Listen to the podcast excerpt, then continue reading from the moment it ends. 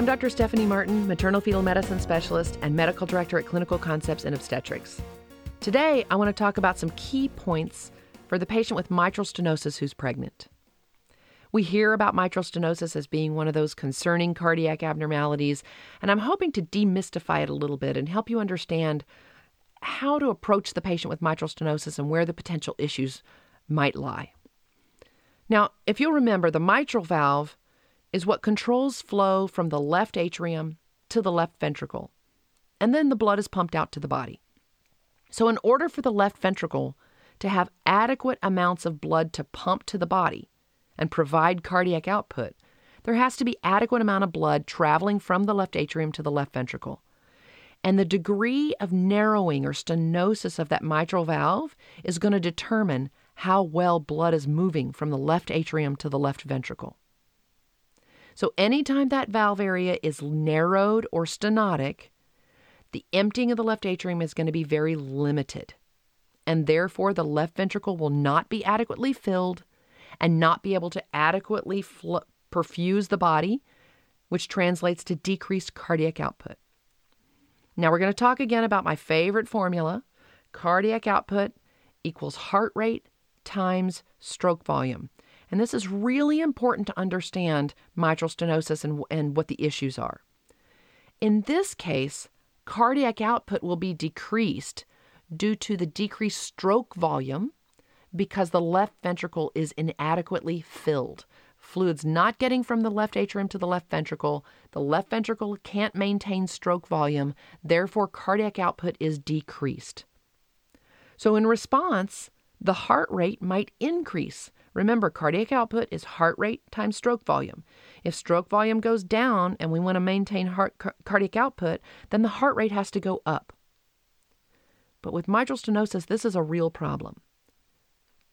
Now, if the heart rate increases with mitral stenosis too much, then there's not enough time for the blood to trickle out of that left atrium through that narrowed opening and fill the left ventricle. So the heart is really relying on time.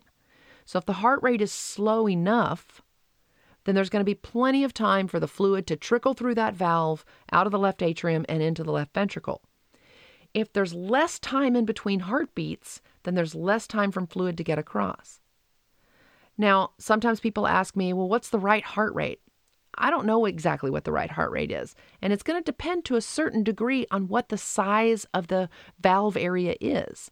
So each heart is going to be a little bit different. If the valve area is normal, the patient should be able to tolerate really most heart rates. If the valve area is very, very narrow and constricted, even slower heart rates may be too much, and the patient may not be able to overcome that narrowing.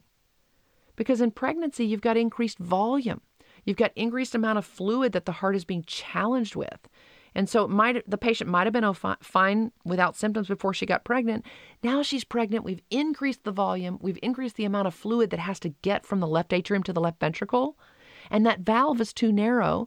So what was okay before is no longer okay. So, what can make the heart rate increase? Well, pregnancy makes the heart rate increase. Just because a patient is pregnant, our heart rate is going to go up somewhere around 10 to 15 percent.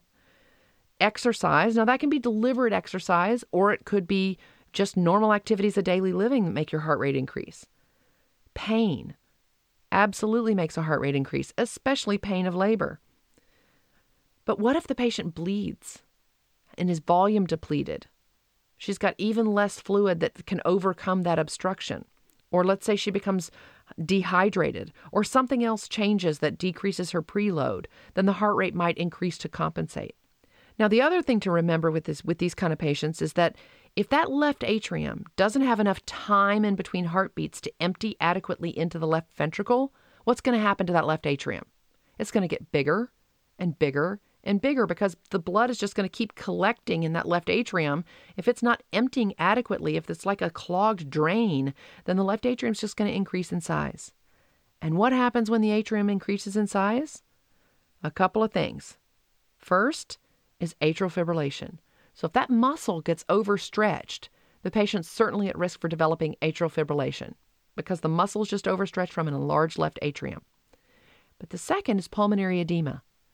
And that can happen with or without atrial fibrillation. The patient could get either one or both of these com- uh, potential complications. But if the, that left atrium can't adequately empty, the only other place for that blood to go is back into the lungs, then you end up with cardiogenic or hydrostatic pulmonary edema, meaning the fluid is leaking into the lungs not because there's a problem with the blood vessels themselves, not because the blood vessels have been damaged and fluid is leaking out, but because the heart itself is overwhelmed and the fluid is overflowing. It's a backflow from the heart that can't accommodate it. So they develop cardiogenic pulmonary edema and they can develop atrial fibrillation. So tachycardia is your enemy in patients with mitral stenosis. Your focus should be on managing their heart rate, keeping it under control to allow for enough time for the left ventricle to fill, allow for enough time for the blood to empty from the left atrium into that left ventricle. How do we do that? We control pain, we avoid loss of fluid, and we consider beta blockers. Sometimes these patients need to be on beta blockers throughout their pregnancy. Sometimes they need to be on continuous beta blocker infusions during labor and delivery or during their cesarean section to control their heart rate. Epidurals are great for these patients. Neuraxial anesthesia is great for these patients because it accomplishes controlling pain, controlling exertion during the delivery process, but they may still also need beta blockers in addition. So remember, tachycardia is the enemy in patients with mitral stenosis. And the most common complications you're going to see with these patients atrial fibrillation and pulmonary edema. Hope that helps you understand what we're dealing with with these patients and what we worry about. Until next time.